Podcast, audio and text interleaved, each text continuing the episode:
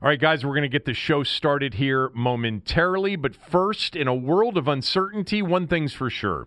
Cancer doesn't stop during a global crisis. On Saturday, June thirteenth, the Leukemia and Lymphoma Society will host a trailblazing event, Big Virtual Climb, sponsored by AbbVie, to support their investment in groundbreaking research to advance blood cancer cures and its first-in-class patient education and services, including financial support and clinical trial navigation. Step up to take cancer down by climbing sixty-one floors or one thousand seven hundred sixty-two steps, inside or outside, on stairs, on the road, or on your treadmill. Climb your way. Join us for our opening ceremony and then take on your climb with our heart-pumping playlist. Join us on June thirteenth from coast to coast as we come together to climb, conquer, and cure. Register at L L S dot org slash big climb. You want it. You need it. It's what everyone's talking about. The Kevin Sheehan Show. Now, here's Kevin. You're listening to The Sports Fix. Yep, it's a Sports Fix Tuesday after a long holiday weekend. I don't know if it felt like a holiday weekend to anybody out there, but Tommy by phone, me in studio, Aaron somewhere out there uh, will take care of all of the post-show uh, mess that Tommy and I typically create. Um, happy Tuesday to you. I hear birds chirping. Where are you right now? Well, it's such a beautiful day. Uh, I mean, it's already about seventy degrees and sunny, and uh, I decided to do the show sitting on my outdoor patio uh, out, out here. Uh, Memorial Day. Uh, was it different for you? Did it seem different for you? Um. Well, I'm going to tell you. I'm going to tell you about a story from yesterday here uh, in a moment. Um, did it feel differently? Well, we weren't away, but we aren't always away. In fact, in recent years, we've been home um, primarily. I played golf all weekend long. I played golf yesterday, um, and I had the day off. And so, because I've been working, and I've mentioned this before, and I feel fortunate to be working. I understand that many of you aren't or are working differently. Um, it was nice to not have to get up at four a.m., but I will tell you that I got up at five a.m., and I'll explain why here momentarily. But I can understand why it may not have felt like, you know, a, a holiday to a lot of people who have been on holiday for two and a half months. Not holiday as in vacation, but, you know, have been out of work or, or working differently and have been home anyway. You know, it didn't feel different for me, Memorial. It was just basically the same day uh, that I've been uh, living since the middle of March. And I'm still okay with that. I'm still fine with that. You know, uh, I uh, I mean, I do the little writing. I do some walking. I uh, watch some T V. Uh, I'm okay. I mean, what is it? It's been almost, it's at least two months. Since I, I've been in lockdown, and uh, I'm not going crazy, you know, at least. I don't know what I'll be like two months from now, if if it still lasts, but I wanted to share my Memorial Day story with you. Okay. From when I was a little kid. By the way, before you get started, you know, not that you are at the age technically of... I don't even know what technically means anymore. I don't even know what the age of retirement is. But you are sort of... partially retired in many ways and living the life as someone who's partially retired. Well, I guess, you look, I'm still writing for the paper, but I'm writing once a week instead of three times a week. Right. Uh, You're doing this dumb I'm podcast only, twice a week. I'm, I'm doing the podcast twice a week. I am making an appearance with Chad Dukes on one oh six point seven A Fan, but it's only a segment as opposed to a couple of hours. Right. So I am in reduced workload, uh, but if it all came back tomorrow, uh, I'd probably be right back at it. Sure, and know? It might. With, with, with all of it, yeah. So uh, so Memorial Day was no different for me, but it always reminds me of uh, when I was a little kid, I guess pretty young, and uh, my parents went out to the cemetery on Memorial Day uh, to visit uh, their, you know, their... their fathers, their relatives, things like that. And I'm a pretty little kid, and and I sort of like went off on my own. Uh, and while they were, you know, at the grave sites of their family members.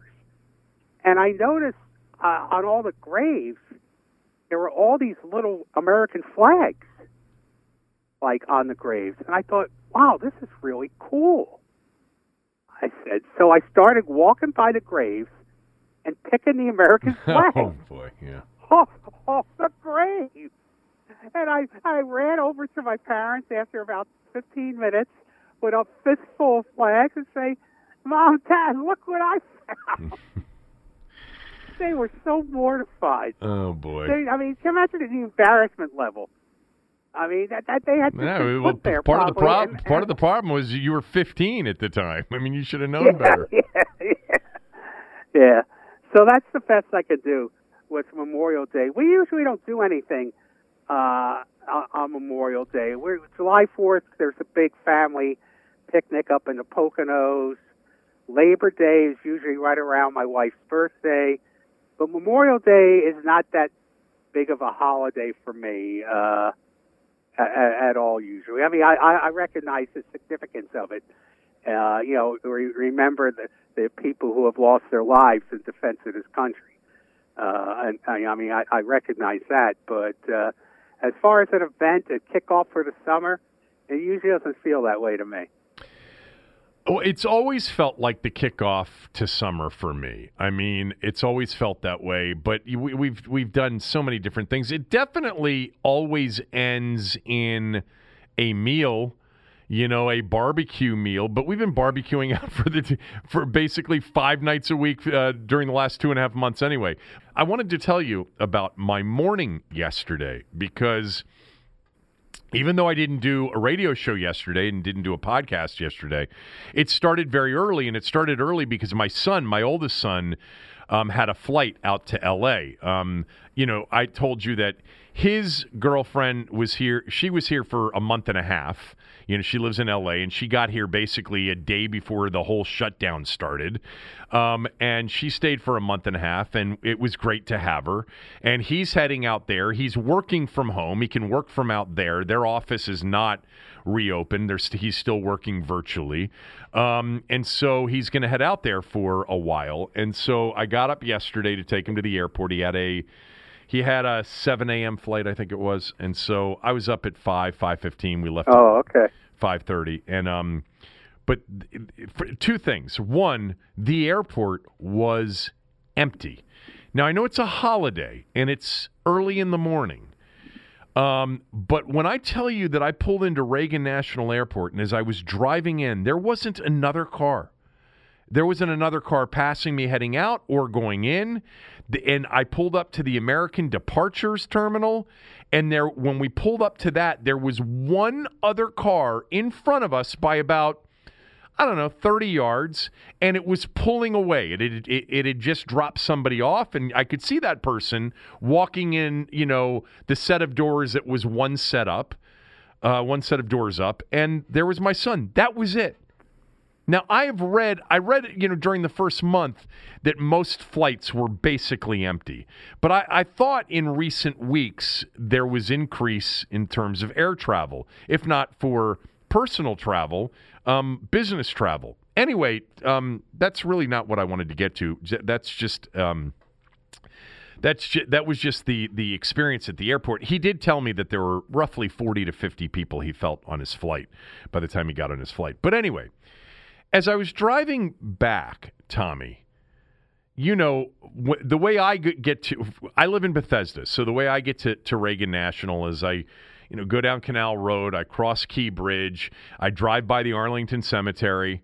Um, and, you know, and I, and I go right into to National, and it's, you know, it's a pretty drive, the whole thing. On the way back, I'm like, God, it's Memorial Day. Eh, that's Arlington Cemetery. I'll pull in. What the hell? I haven't been there in years, in years.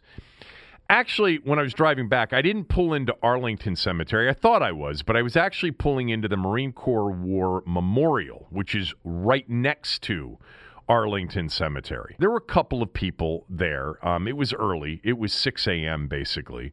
I parked the car, I got out, and the Iwo Jima statue's right there in front of me.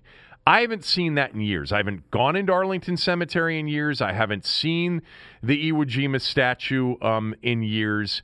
And I walked over to it, and I walked around it, and then I just started reading everything about the Marine Corps. It, it sent me on, um, you know, about an hour to two hours of just reading about the history of the Marine Corps, which my, my father-in-law is an ex-Marine. My brother-in-law was a Marine. Um, and one of my favorite all-time subjects and one of my favorite all-time documentaries is The Pacific, you know, from World War Two, which was the Hank Spielberg follow-up to Band of Brothers. Band of Brothers, you watched both of those, didn't you, or not? I forget. Yes. Yeah. Band of Brothers was the European theater, and The Pacific was obviously the, the Pacific theater of World War Two, which was the part of World War Two that was fought primarily by U S. Marines in terms of the Allied fight against the Japanese, and all of these, the, you know, all of those horrible, you know, uh, islands of the Pacific, Guadalcanal and Peleliu and and Iwo Jima and Okinawa, all those places were just, you know, the Marshall Islands, all those different things, Midway. Um, All of those battles of of the Pacific between, you know, forty-one and forty-five, which, you know, were really, really difficult because the Japanese and the terrain and the weather and the disease and all of that made it just much different than the European theater. Um, you know, I remember one of the scenes from the Pacific um, is one of uh, one of the Marines coming back home to their home in New Jersey. Uh, and they are are getting dropped off by a taxi cab driver at his home in Jersey. And the ca- cab driver says, "You don't have to pay anything." He said, "We had it rough in in in uh, France, but nothing like what you Marines had in the Pacific." And, you know, and th- that is, I think, the general impression of World War Two from the U S standpoint is just how difficult the Japanese were, the, the, the weather, the terrain, the disease, all that went into what was just hell on earth. But anyway, that was my first portion of the day yesterday. And then I played golf after that. Um Anyway, and so the, the only thing I thought of yesterday was potentially, instead of playing golf, but I was already committed to it, was going back and watching that wonderful series. In the last two episodes in particular, the, the ninth episode out of the ten is one of the most incredibly moving episodes of any miniseries that I've ever, ever watched. And it was episodes nine and ten, when the war ends, and then when um, Robert Leckie in particular, who was one of the two main characters of the of the documentary, when he returns home and he's with his family who haven't been where he's been, and some of those conversations about T V being invented and, you know, union strikes, and people are all wrapped up into different things, and this guy just came back from hell on earth. I lo- I loved Band of Brothers. I loved The Pacific more. You know who was in that Pacific, and I think it may have been his first role, was Rami Malek. You know, the guy that played uh, Freddie Mercury in the in the Queen movie a year and a half ago. He was um, Snafu, who was one of the, the, the Marine soldiers who becomes close with um, sl- uh, uh, Sledge was his last name. You know, one of the other two main characters. Anyway, I don't know. We get that. That was my day yesterday. That was my day yesterday. Well, you had, I mean, you had, uh, you had a real Memorial Day, at least half of it. Uh, well, I mean, an hour, yeah, yeah. two, two and a half hours of it. Yes. That's pretty impressive. I don't know if it, but, but it wasn't, it wasn't planned. It would have been more impressive if I had said, this is what I'm going to do on this Memorial Day as a way to pay tribute. It was totally sort of coincidental because I passed it on my way back from the airport, and it was six in the morning, and I had nothing else to do, and also thought that there would be nobody there. But um, yeah, I mean, God, man, you know, you know, one of the writers and producers of The Pacific is the guy from D C, George Pelicanos. I didn't know that. Yeah, who was uh, worked on The Wire and uh, the Deuce with David Simon. He, he does a lot of work with Simon. Uh, yeah, he was one of the main guys on the Pacific, one of the main writers. Did you and, did and you do you agree with me that the Pacific was better than Band of Brothers or not? Yeah, I, I do. I think so. I think that is a uh, contrarian opinion. I think Band of Brothers, first of all, did better in terms of ratings, et cetera, and in, you know, p- post sales.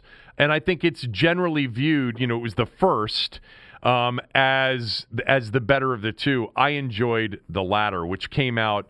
I don't know how many. It probably came out ten years after Band of Brothers, at least, maybe more than that, um, because uh, the Pacific is not more than a decade old. I would say that it came out seven, eight years ago, something like that. I think a little bit longer. You do? Band of yeah. Brothers was. I want to. I mean, that was like nineteen ninety-nine, two thousand, somewhere around. Yeah, there. that that that was pretty far back. And that was excellent too.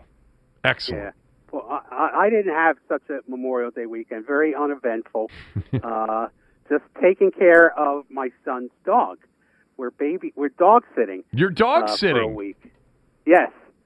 Really? Yeah. And I'm a I'm a dog guy. I like dogs. Uh, we had dogs most of our lives. Uh, but uh, what kind you know, of dogs did you have? Uh, we had when I was a little kid. We had a Russian Wolfhound. Uh. And then uh, I had a black lab for a while. Black lab. His name was Outrageous. Was uh, it, this was you? This was married you with a black lab with kids? No, before before before uh, married. Okay. And then uh, when we when we first married, when we moved to Maryland, uh, I got a Jack Russell Terrier, whose name was Astro. He was a great dog. Astro. I had him for se- seventeen years. He was a terrific dog. Yeah. Perfect with, you know, when we had kids and stuff. Then we got a beagle to replace him, a dog from hell named Toby. Oh, really? Who, oh, my God, this dog was terrible. And, you know, I blame the weasels at at the animal shelter because they, you know, we brought our kids. A big mistake was bringing our kids there. Uh, and he looked so cute. And, you know, they, they, they, they gave us the hard sell, like they were selling us a car. And it turned out he had been brought back by three other houses. Mm. No, it's like as unmanageable. So we took him home. And once you got him home with the kids, you know, you're done. You can't say, oh, I'm sorry, we're taking him back. Right. But uh, he was a miserable dog. And the best thing that happened to us was when I think a beagle won the Westminster uh, Kennel Club show yeah. one year. Yeah. Then everybody wanted beagles, so we were able to foist them on a, a no-kill shelter who uh, then turned around and, and gave them to some family. And he's probably he's probably been passed around about six times since then. Uh, but uh, my son, my son, he doesn't do anything simple. He lives in Baltimore, maybe two blocks from the animal shelter. Mm-hmm. When he wanted a dog, he got one from Kuwait. Why? You know? Why? Well, because he wanted because he wanted to do something different. And there are rescue groups that rescue dogs from the Middle East. And he spent a fortune getting this dog shipped over here uh, from Kuwait. And I'm telling you, the dog has P T S D. He really does. The dog, he he doesn't. Sometimes he stands there and just stands for like ten minutes, like he's thinking, "Who am I and what am I doing here?" He doesn't respond like other dogs. He's easy to take care of. It, well, remarkably easy. Maybe to take he care recognizes of. something about the caretaker right now. Maybe he realizes that the caretaker's limited, and he's got to behave a little bit more. Now, um, if I was as, if I was as limited as this dog, I couldn't have this conversation with you. Okay? And the dog's name, by the way, is Kojak. I named him. Of course it is. Yeah. Yes. Oh, God, that just reminds me. What did I tweet, the, uh, retweet of yours this weekend? I forget. Something. Oh, and I somebody uh, somebody from one oh six point seven, uh, they were they were talking about Game of Thrones. And I asked... Uh, Oh, right, right. Uh, oh, that was somebody from one oh six. They, they were, yeah, yeah, they were going to wear costumes. And, right, uh, right. And yeah. then I said, you know, the pro- I said, you're stubborn, you know, just, uh, called you Kojak or something and said, turn Kojak off and give it a shot. I, th- th- this is a blind spot for you. I can't help you with that. At least I'm willing to watch The Wire, and I want to watch The Wire, and I intend on watching The Wire. But you haven't watched The Wire. I, I know, but it's different from your situation. You say you will never watch Game of Thrones, and you try to pass it off in the in the same way Van Pelt does, which is some sort of, you know, dress-up costume, you know, fantasy uh, show, which it isn't. Well, um, one is based one is based on reality, yeah. and the other is based on a Dungeons and Dragons episode. It isn't a Dungeons and Dragons episode. That's the thing. It's all about the characters. I'm not going to do this again with you. I um, I love dogs. I'm definitely a dog person, not a cat person. But I didn't always love dogs. We had a dog, you know, multiple times growing up. Um, but I wasn't the guy that became uh, sing- was single out on my own, that the first thing I thought of was to have a dog. Although one of my roommates had a crazy dog, um, totally ripped up our to- uh, our townhouse um, one year, and he had to give the dog to somebody else. I, I forget. It-, it was it was costing us a fortune. But um, I didn't want a dog when we were married or the kids were super young, because I just thought it was going to be like having another kid. And the very first dog we got, which was a Cocker Spaniel, Sailor was his name, and he was such a great dog. But I was against it. My my wife went out and got the dog anyway. I said, you know, we, she had been talking about a dog, and the kids were really young, and and they they, they were all under the age of six, five at that point, five or six, and um.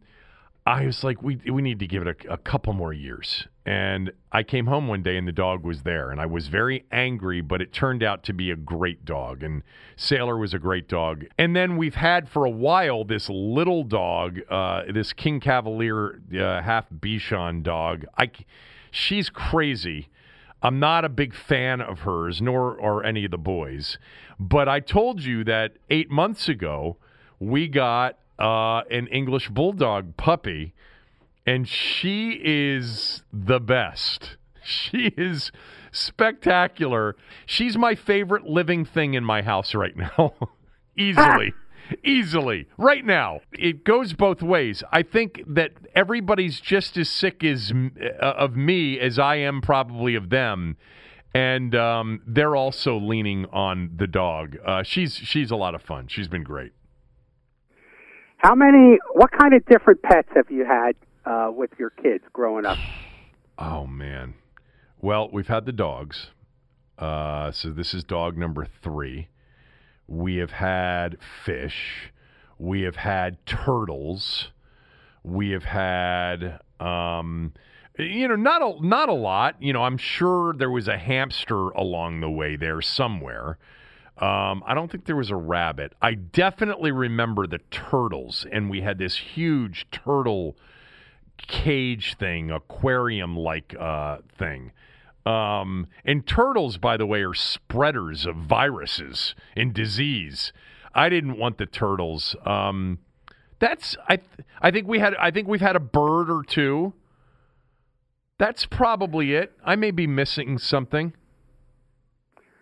We've had giant reptiles, tarantulas. Why a tarantula? I have no idea why my, my one of my sons wanted a tarantula. Mm-hmm. We didn't know he had it for a while. Uh, Did he get it at a pet we, store or have to order it? I have no idea. I don't know. I don't know how he got it.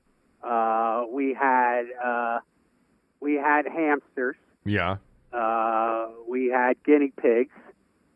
We had a rabbit, a pet rabbit. Uh, we've had birds, fish, uh, and dogs. I think that's it. Yeah. Um, and I'm, my wife didn't like any of them. I don't. I mean, I, my wife. My wife's goal was to get rid of every living thing in her house, and I'm, I'm in, the last including thing to go. including you. I, uh, I, I'm not big into all of the other things. I, I like dogs now, and I didn't always love dogs, even though we always had a dog. Um, it, you know, I, I, but I, but I love dogs now. All right, we're going to get to some sports here uh, in a moment. First, a quick word about Hydrant.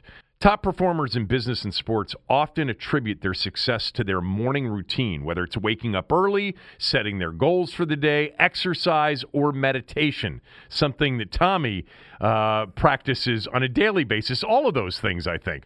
But not everyone's got the time to do it. With Hydrant, you can jumpstart your mornings.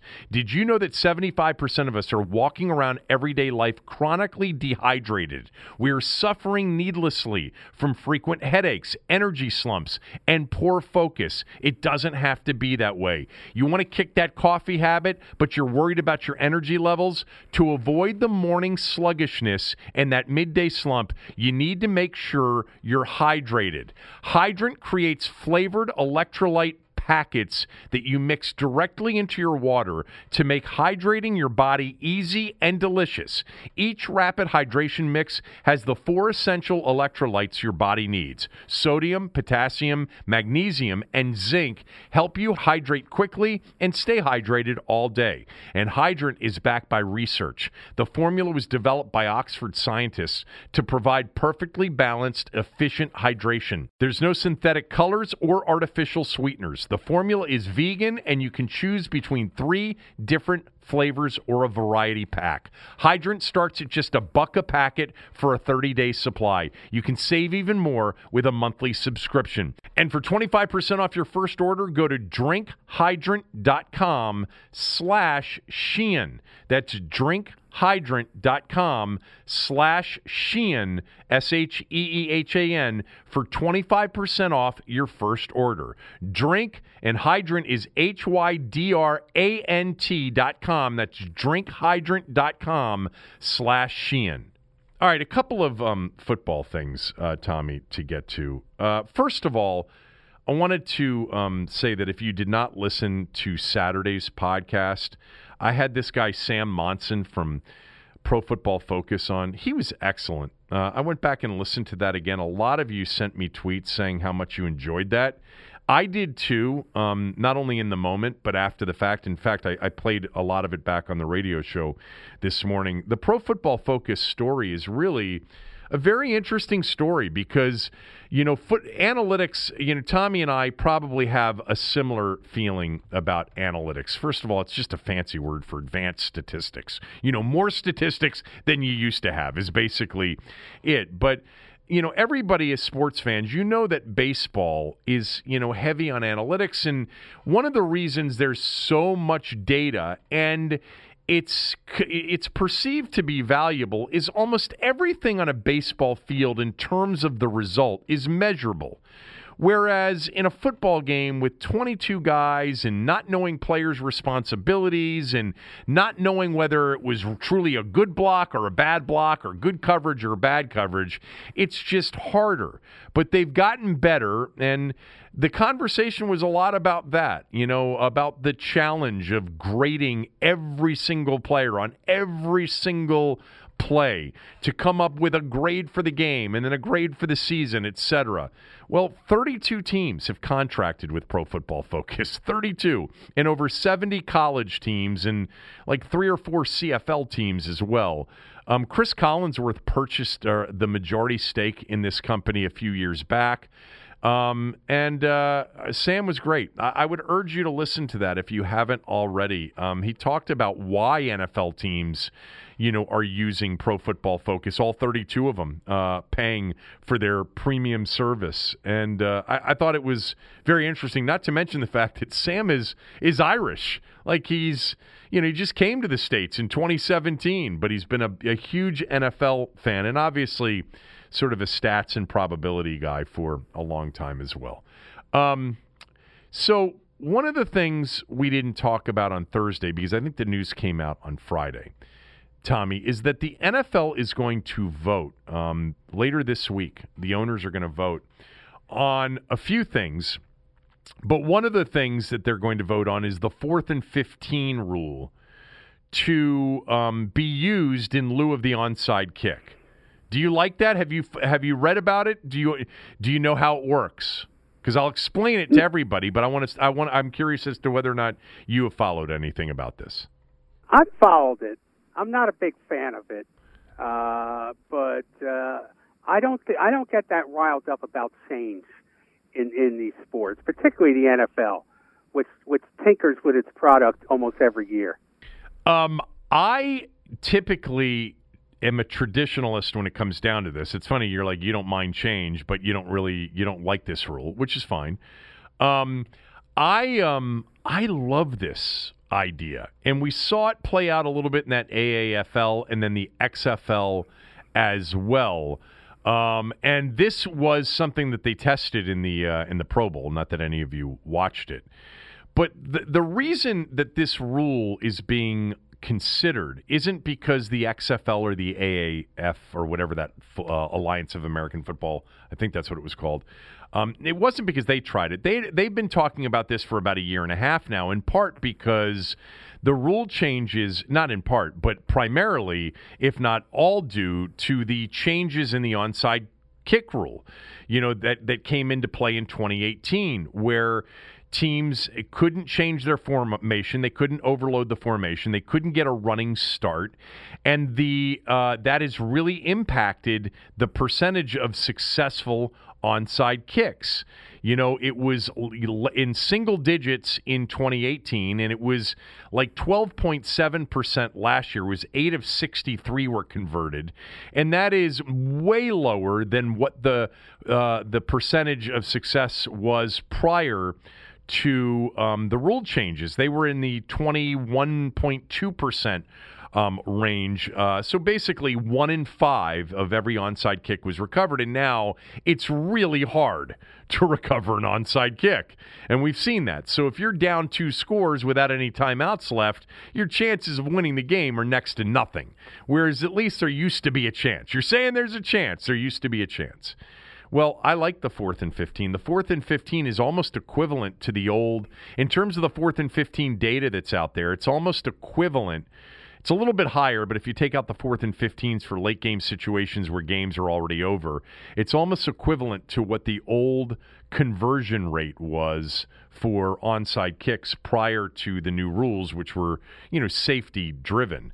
Um, it's a fourth and fifteen play, one play from your own twenty-five-yard line. You can only use it twice in the in a game. You can use it at any point in the game that you want, um, and it's it plays out. So fourth and fifteen, if you convert, you keep the ball, and it's first and ten from wherever you've converted. You may throw a touchdown pass on that, and that'll count.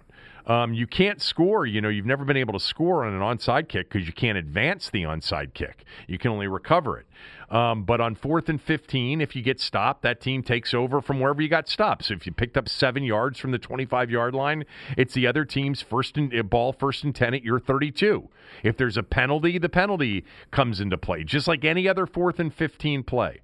I love this rule, and I hope they vote it into existence, because I think the lack of any hope, if you're rooting for a team that's down two scores at the end without enough timeouts, um, is it, it, it, there was always a chance. And in the last two seasons, there really hasn't been a chance at all, even though one of the great comebacks in the history of the game happened last year between, uh, I think, the Dolphins and the Bengals, um, where one of those two teams, it may have been the Dolphins, recovered like co- consecutive onside kicks.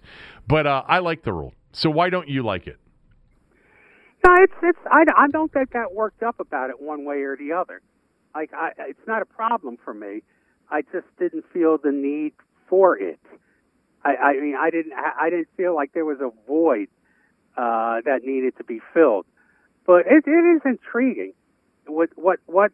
I wonder if now coaches will have uh, will will build their rosters to include maybe one or two players or a couple of players who are just built for that fourth and fifteen moment, or if those are the same skills that you would use throughout the whole game.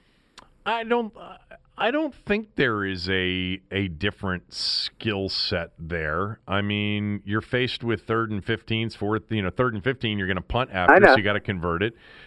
One of the reasons I think that, you know, it doesn't and hasn't necessarily impacted you watching these games is, one, you're not a fan of a particular team, so you haven't been in that position of hoping that your team's down points or up points and you're worried about an onside kick or you want an onside kick. But it definitely means that you're not a gambler, because I can, yeah. te- I can tell you that gamblers are very familiar with the percentage of onside kick conversions in the last two years uh, versus what they used to be, because whether if you were winning the bet, you know, you'd, you'd still have to worry about an onside kick. And in the last two years, you haven't had to worry about it, really. It's like, it's over. We're, we're, they're not going to – no one can recover an onside kick. W- or if you were losing the bet, it's like, we're done. It, we, we got no shot because they're, we need two scores and they're not going to get them. I think this is going to pass. I have a feeling this is going to pass, and we're going to have this as an option for teams to use starting in twenty twenty. I could be wrong, but it makes too much sense, and the league's not going to change the onside kick rules back to something that they deem to be unsafe, you know, um, for the purposes of giving, you know, more, uh, creating more excitement at the end for a team that's down two scores or needs an on uh, an onside kick conversion. That's not going to happen. Um, but I, I do think, uh, I do think that this has a, a chance to, to pass. There's, there's no other option on this. I also hope that they reconsider, and I think they are, extending the overtime back to fifteen minutes. ten minutes is dumb. Um, one thing that Troy Vincent came out and said, and he actually said it with Brian and Scott on Brian Mitchell's show on nine eighty last week. Um, he acknowledged that This uh, this ability to challenge pass interference, both called and not called, uh, both offensive and defensive pass interference, f- he said, quote, failed miserably. Um, and it did. You know, and he took the blame for it. Uh, Troy Vincent's actually a really impressive guy. I listened to that interview last week with, with uh, Scott and Brian. Um And he, he's an impressive guy. Played for the Redskins, obviously, uh, for the Eagles forever, but had one of the more famous plays in Reds in recent Redskins memory, that blocked field goal that he blocked that Sean Taylor picked up against the Cowboys and returned, and then there was a face mask, and Nick Novak came out and booted the, the game winner with no time left. But Troy Vincent said, took all the blame. He said, this failed miserably. We saw a year ago when the pass interference rule, you know, played out, that the outcomes were not good for pro football, and they played out publicly. We didn't do enough due diligence. And the last thing that people should be talking about is the way the game is is officiated. Well, they're never going to stop talking about that. But remember that that was added in last year because of just the grotesque reaction from Sean Payton and the Saints and the Saints fan base and people in Louisiana and in New Orleans who were threatening to sue everybody in the N F L over what happened in that N F C championship game against the Rams. Um, it failed miserably. Grotesque? Wait a minute. Grotesque? They're like the villains here? Yeah, they were They they, they were. They were insufferable oh, to listen to. Insufferable to listen please. to. Absolutely. Oh, my God. What, what whiners. The call. What whiners. And, you know, you, what, what you don't do is, this is this is so absurd. You have a perfectly good, technologically sound system in play. The problem is how they executed it. You know, they, they, they, they make replay too difficult. I know they're talking about, aren't they talking about having an eye in the sky, a judge? That's what I was going to get uh, to, the sky judge. Okay. Okay. Yeah. I mean, this should be a simple process. I mean, basically, when the guys on the field get you know, need to go up to the judge, that should be the final say, and it should take him a few minutes to be able to figure it, a few seconds to yeah. be able to figure this out. So the process was wrong, not the technology. Um, the it's it's way too hard uh, to allow. Um, coaches to, well, th- there were a couple of problems with it. Number one, it's the most subjective call, or certainly one of the most subjective calls in football. Pass interference or not pass interference. Um, except when it's not. Yeah, but that's part of the problem, is determining except when it's not. Um, and, you know, the, the other the other issue was just, you know, coaches trying to save some of those challenges and then having calls that were and should have been in the final two minutes not even looked at. Look, the game that Kirk Cousins won in the playoffs on the touchdown pass in overtime to Kyle Rudolph, that's a pretty egregious push-off for pass interference. Now, it's not the Saints Rams situation where the guy was basically, you know, gang tackled, you know, tackled before before the, the ball got there. But it was clearly pass interference, and they barely even looked at it for, for three seconds. Um, I agree that it was not administered properly, but I thought it was going to be a hard administration process to begin with. The sky judge concept of having a a referee in the booth that they can go to or that he can ring down rather than going to New York or rather than relying on coaches to challenge to say, hey, this is a massive miss and you've got to fix this one. This is obvious to everybody. I don't have a problem with that necessarily, but oh my God, the whining from New Orleans after that game. I mean, when you think about all of the games in N F L history that have names attached to them because of miscalls or bad calls that ended up almost enhancing the sport and, and the sport's Uh, uh, legacy. Um, I, I I couldn't take it, man. I mean, you had people in New Orleans suing over a sports result. Give me a break. If this was the, if that was the Redskins, you would have hunted those officials down. I would not have. I would have been really pissed, and it just like the Jim Hart to to Mel Gray thing. It would have forever been known as the Mel Gray catch. And I was, as a very young kid, I couldn't have been more angry than I was than in nineteen seventy-five when they ruled Mel Gray's catch a catch after calling it a no catch in Saint Louis. Um, but those things, those those calls and miscalls are part of the game, man. I mean, Houston probably feels that they lo- they lost an A F C championship game at Three Rivers because of it. You know, the Vikings think they lost a, a playoff game uh, because of a Hail Mary push-off by Drew Pearson, and the list goes on and on and on. The Tuck rule, what a wonderful, all of them. What a wonderful business where things that go wrong enhance it. Is there any other business that you can say that about? Weather predicting. I think it's ridiculous. weather, weather predicting. Um, I, I, I have, I have no problem with them trying to fix it in an easier way. And at the same time, I have a problem with all the whining. Uh, both things can be true, and they are with me. All right, guys, quick word about Hawthorne, and that's Hawthorne with an E dot co, not dot com. I think one of the hardest things for guys to figure out is what kind of cologne to wear, what works for you. Most of you are probably wearing a cologne that your wife got for you many years ago or a girlfriend purchased for you, and you just keep getting the same thing over and over again, and it's sort of become your smell, even if it's not one Uh, that necessarily should work for you. I think other difficult decisions are, you know, what kind of face lotion should you get for your type of face? What kind of shampoo should you be using? What kind of deodorant? What kind of body wash? What kind of bar soap, you know, should you be using? Um, all of those things are, are difficult for a lot of guys to figure out, and that's why I want you to give Hawthorne dot co a chance. Um, it's, first of all, a great opportunity to find out what you should be using. They've got a very easy online quiz at hawthorne dot co that you can take that will identify all of the right kind of products for you, which, by the way, Hawthorne sells and could make it very easy for you for a great price. I'll get to that in a moment. But Hawthorne, through this quiz, is going to determine a lot about the kind of products that you should be purchasing. They're going to ask you questions about your skin type and your facial needs and what kind of hair you have and how often you shower and, you know, your your preference, whether it's bar soap or body wash or both, you know, the kind of deodorant you're currently using. Are you using regular deodorant or an all-natural deodorant or an antiperspirant? Or maybe you don't even know, you know, how often you apply deodorant. How sweaty are you? How do you feel about sweating? All of these questions, what kind of fragrance that you think you might like. And, and a lot of you may not even know, but even if you answer that you're clueless, they're going to be able to put together a list of products that fit you and your preferences and your lifestyle. I want you to take this two-minute quiz at hawthorne dot co. That's Hawthorne with an E dot co.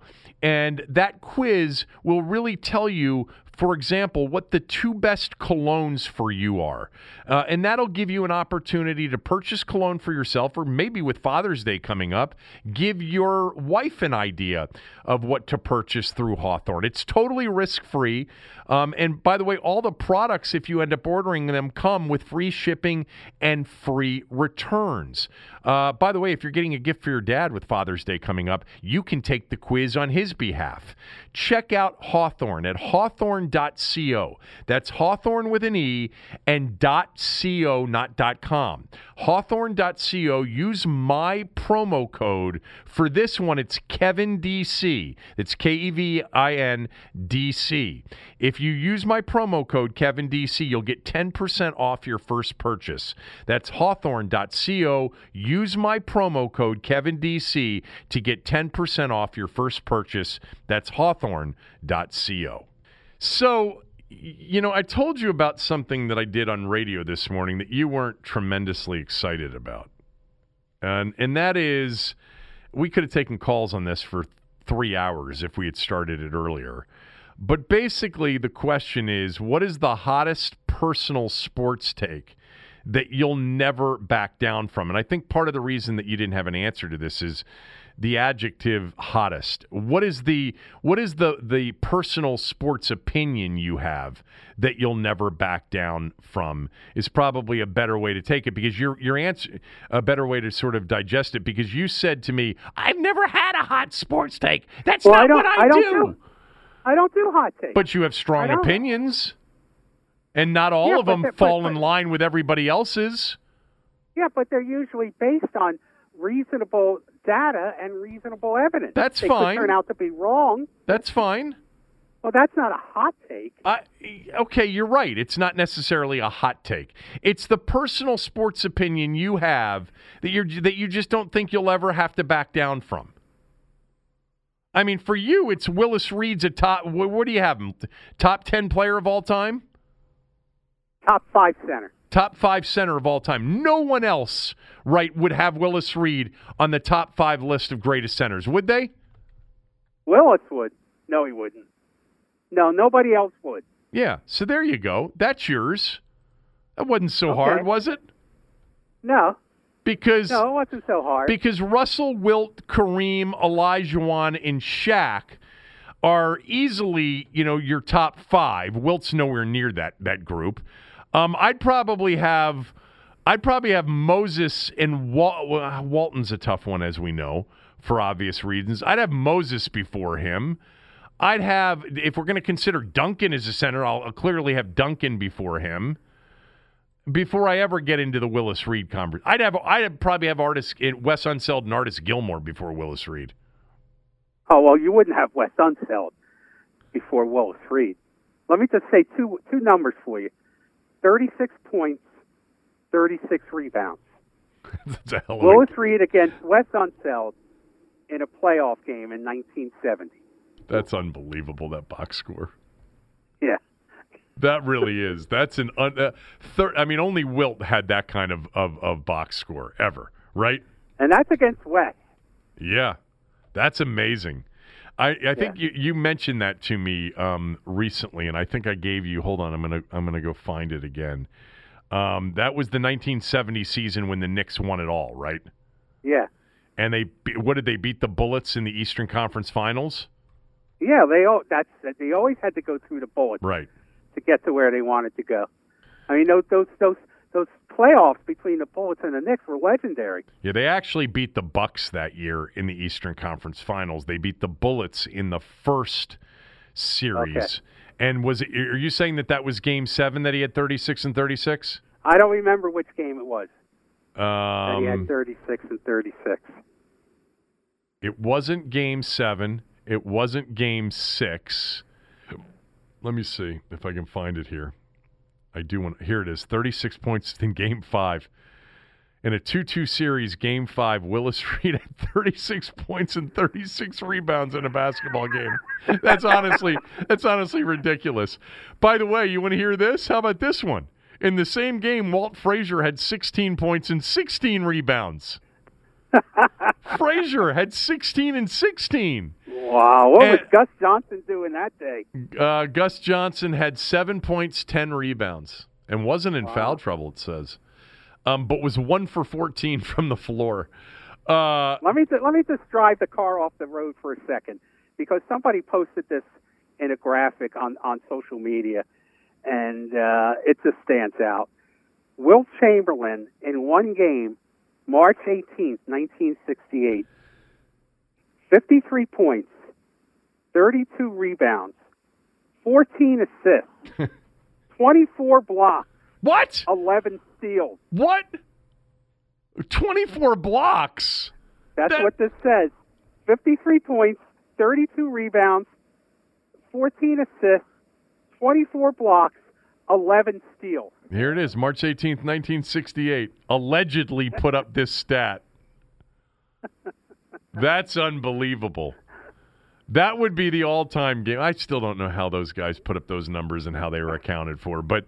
Um, wh- well, eleven, eleven steals. They they didn't make up. They, I don't even think they may have recorded that uh, for that game, but I don't think they kept steal statistics over the course of a season back then. I don't think it was it was a statistical measure. I don't think block shots uh, were either, were they? No, they weren't. But yeah. somehow somebody got the numbers for this one. That's crazy. That is that's nuts. Um, uh, all right, so. I had a couple of them uh, in terms of, you know, sports opinions that I'll never back off of. Now, this one I don't think is – it's certainly not a hot take, because I think a lot of people would agree with me, but I've always been surprised over the years at how many of the guys that played on um, a, a, another team d- d- vehemently disagree. I think the ninety-one Redskins are clearly the greatest Redskins team of all time. I don't think it's close. I think they're much better than the eighty-two team that won the Super Bowl, better than the eighty-seven team that won the Super Bowl, and better than the eighty-three team that may have been the best offensive team the Redskins ever had, but they lost that Super Bowl to the Raiders. And a lot of guys on that team over the years, whether it was Theismann or Rigo or Jake or... or Doc, you know, all the guys that we know and have known over the years, they all think that's the greatest team they ever played on, was the team that lost to the Raiders in the Super Bowl. Right. And it yeah. was it was a phenomenal offensive football team. You know, they set that's the, the year that, that Theismann won the M V P, right? Theismann won the M V P in eighty-three. They were unstoppable yeah. offensively. I think they set the record for points in a season that particular year in the N F L. Um, the problem was that team, even though they had a ridiculous plus forty-three turnover margin, the best in N F L history, um, their defense was very good at creating turnovers and getting turnovers, but the defense, when it wasn't creating turnovers, was getting torched. And that's why their secondary had the nickname the Pearl Harbor Crew. Um, they had Darryl Green as a rookie, um, but they had... Uh, you know, Anthony Washington and Vernon Dean and Curtis Jordan.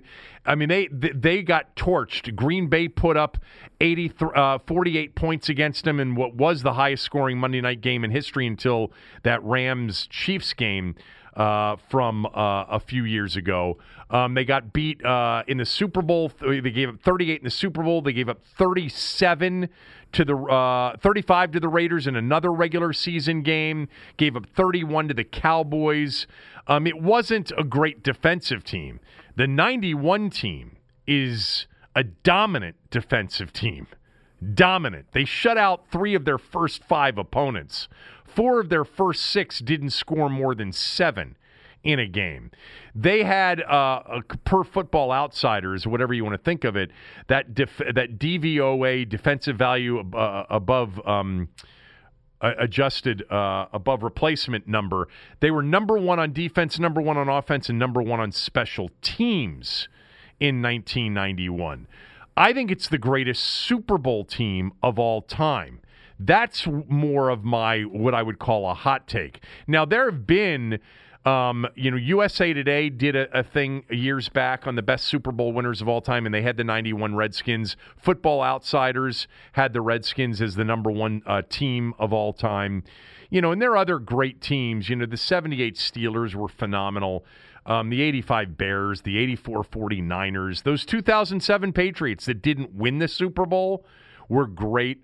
Um, but no, the, the ninety-one Redskins, the, the biggest, Tommy, argument against the ninety-one Redskins was this, that they didn't have a difficult N F C postseason uh, gauntlet to go through. They beat the Falcons, they beat the Lions.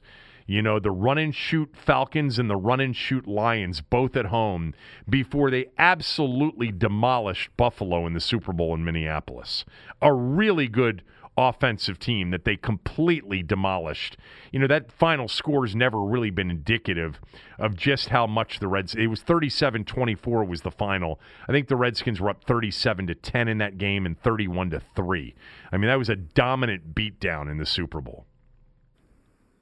Now, I know, you know, we tend to think that the world uh, began uh, when E S P N started, but I would put the uh, seventy Chiefs on that list. I would put the seventy-five Steelers on that list and the sixty-eight Packers on that list as well.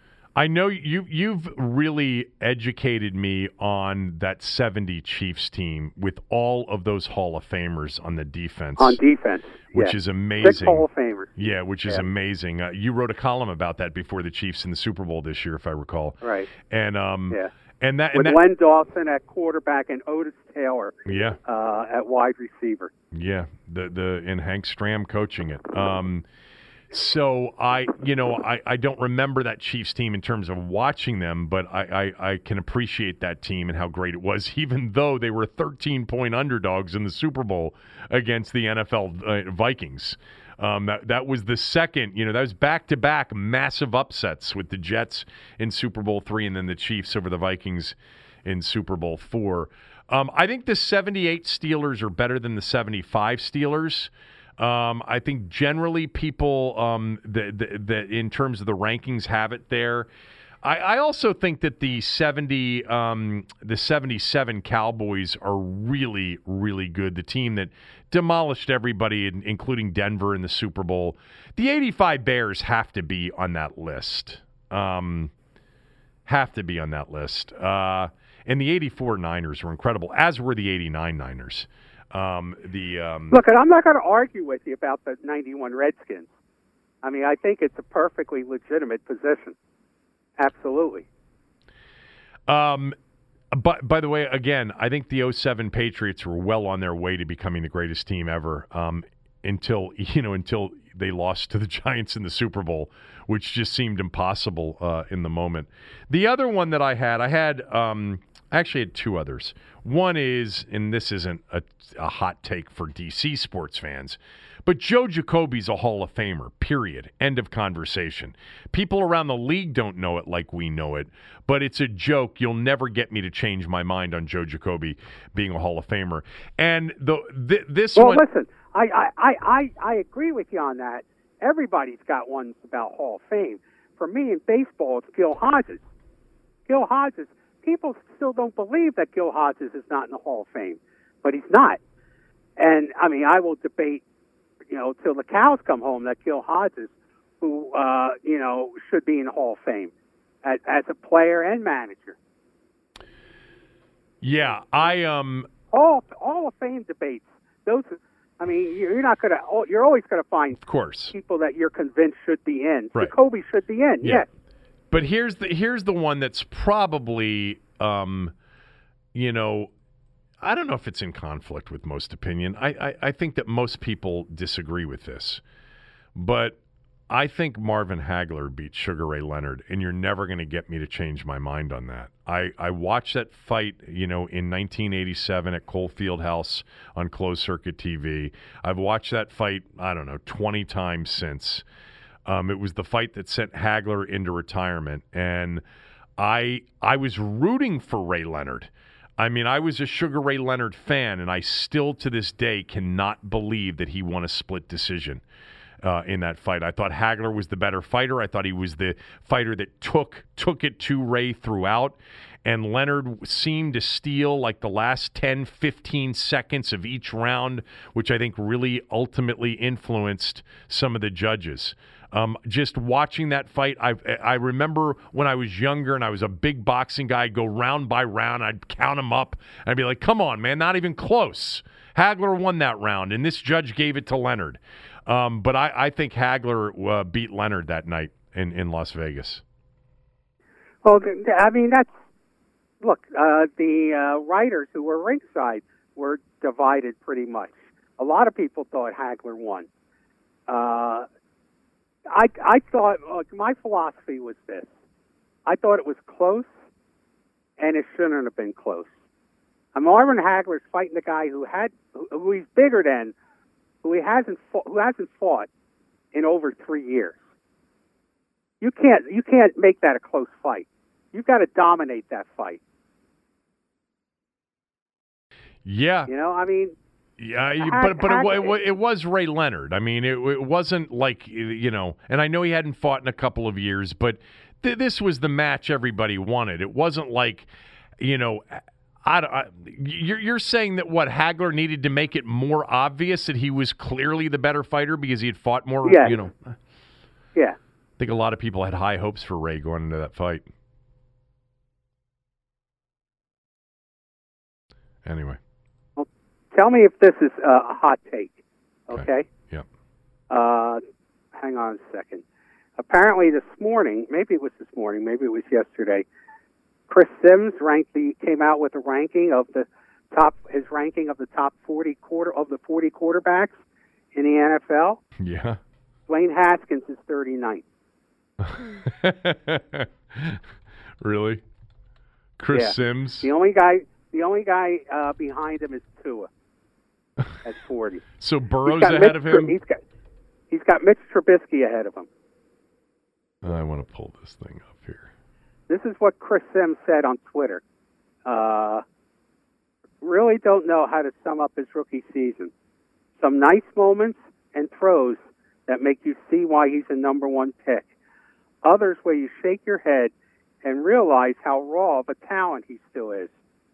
Big question about how the new staff will embrace him. Um, now, that's pretty accurate, the way he, what he just said. Yeah. Last year he had Robert Griffin the third ranked ahead of him, but he, he hadn't taken a snap yet. How?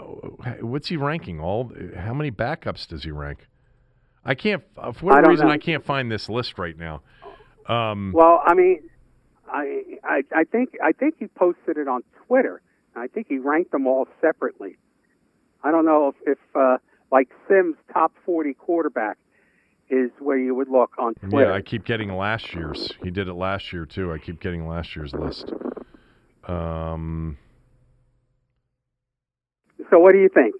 Oh, that's because the list isn't completely out. He's doing it one at a time, sort of, and he's just right. Going, He, yeah, he's just gone uh, forty to thirty-nine. Okay. forties to a thirty-nine is Haskins. Is that how it's happening here? I don't even know where Trubisky is. I, I can't help you on this because I they, I can't find a, an, an effing list here if the whole list has been put out. I mean, it's not an easy link from his Twitter account. Um, I see that the thirty-nine... Oh, okay, so he's just gone forty, thirty-nine, thirty-eight, it looks like to me. So forty's Tua, yeah. thirty-nine's Dwayne, and thirty-eight's Mitch Trubisky. Sorry for that, everybody. But um, really don't know how to sum up his rookie season, which is what you just read. Uh, I, I don't, you know, I don't, I can I can imagine who he's got. He's got he's got thirty-eight guys in front of him, including Mitch yeah. Trubisky. Um, I mean, that means that there are a bunch of backup quarterbacks that are in front of Dwayne Haskins. That's ridiculous. I, I wonder mean, if Kyle Allen's ahead of him. Oh boy, that would now we now we got a subject for Thursday. I, um, I bet he's not. I bet you Kyle Allen's not on the list. Although he started more games than Haskins last year, didn't he? Well, if Tua's behind him, that means Burrow's in front of him, more likely than not. Yeah. You know, so a guy that's never taken an N F L snap's going to be in front of him. Trubisky, who has been replaced by Foles, it's Foles is going to be in front of him. If he had Griffin on the list last year, maybe he's got Griffin on the list again with Jackson this year. Um, you know, just going down the list, it means that a lot of quarterbacks. Well, he's got Daniel Jones ahead of him. That's gonna. That's obvious. Um, Wouldn't you put Daniel Jones ahead of Dwayne Haskins? Based on last year, it's yeah. re- it's really close, but maybe by by by a smidge, maybe. Um, he's got Kyler Murray. I, he's got look. The bottom line is, if he's ranking forty, he's got eight backups on that list. So, you know, help me with that. I guess we'll have to wait to see yeah. the list. Th- I guess we will. thirty-nine for Dwayne Haskins on a list of forty is really a slight. I mean, it's almost as if he didn't see the last, you know, two, three games, you know, and he was judging based off the giant relief appearance or maybe, you know, the game he had against the Jets. And I don't know. Daniel Jones was a fumbling turnover machine all year. I, I think Dwayne's got potential. You know, you know what I think of him. I, I, think... I know, and so do I. I think he does too. You know, you know what, Simba, use this for fuel. Yeah, use this for fuel. Use this for fuel, Simba. Do you think he'll put it on his Twitter account? I b- wouldn't be surprised if he already has. I, I, I, I don't follow him on Twitter, but I'm going to just see if we can. I can still find his account here. Let's see. I, if I mean, this came out pretty. This has only been out for, I think, since this morning. So maybe oh, okay. he doesn't know about it yet. Yeah, he doesn't know about it yet because he hasn't tweeted at all today. It doesn't look like. Okay. um. I it would not. It, there's going to be, you know, there's going to be what was that hashtag? Don't be a fan later. That's prob- yes. That's probably what you'll get at some point today with some sort of, you know, uh, quizzical looking emoji, uh, an emoji with a quizzical uh, look on its on its face. I think yeah, there's an I option don't blame for that. Him for being, hmm. I don't blame him for being upset about this. It's it's pretty damning. Even if you think it's true, it's pretty damning. Oh, I mean, you know. Use it as fuel. That's awesome. That's awesome. I mean, I mean, who does Chris Sims even work for? Uh, I think pro, pro Football Talk. I think he does. As a Pro Football. I think talk? he works with. I think he works with Mike Florio. Oh boy. Uh, I actually have heard Sims before as an analyst, and maybe that's where I've heard it before. And I actually think that he's a decent analyst. I think that's what I think, but I'm not entirely sure.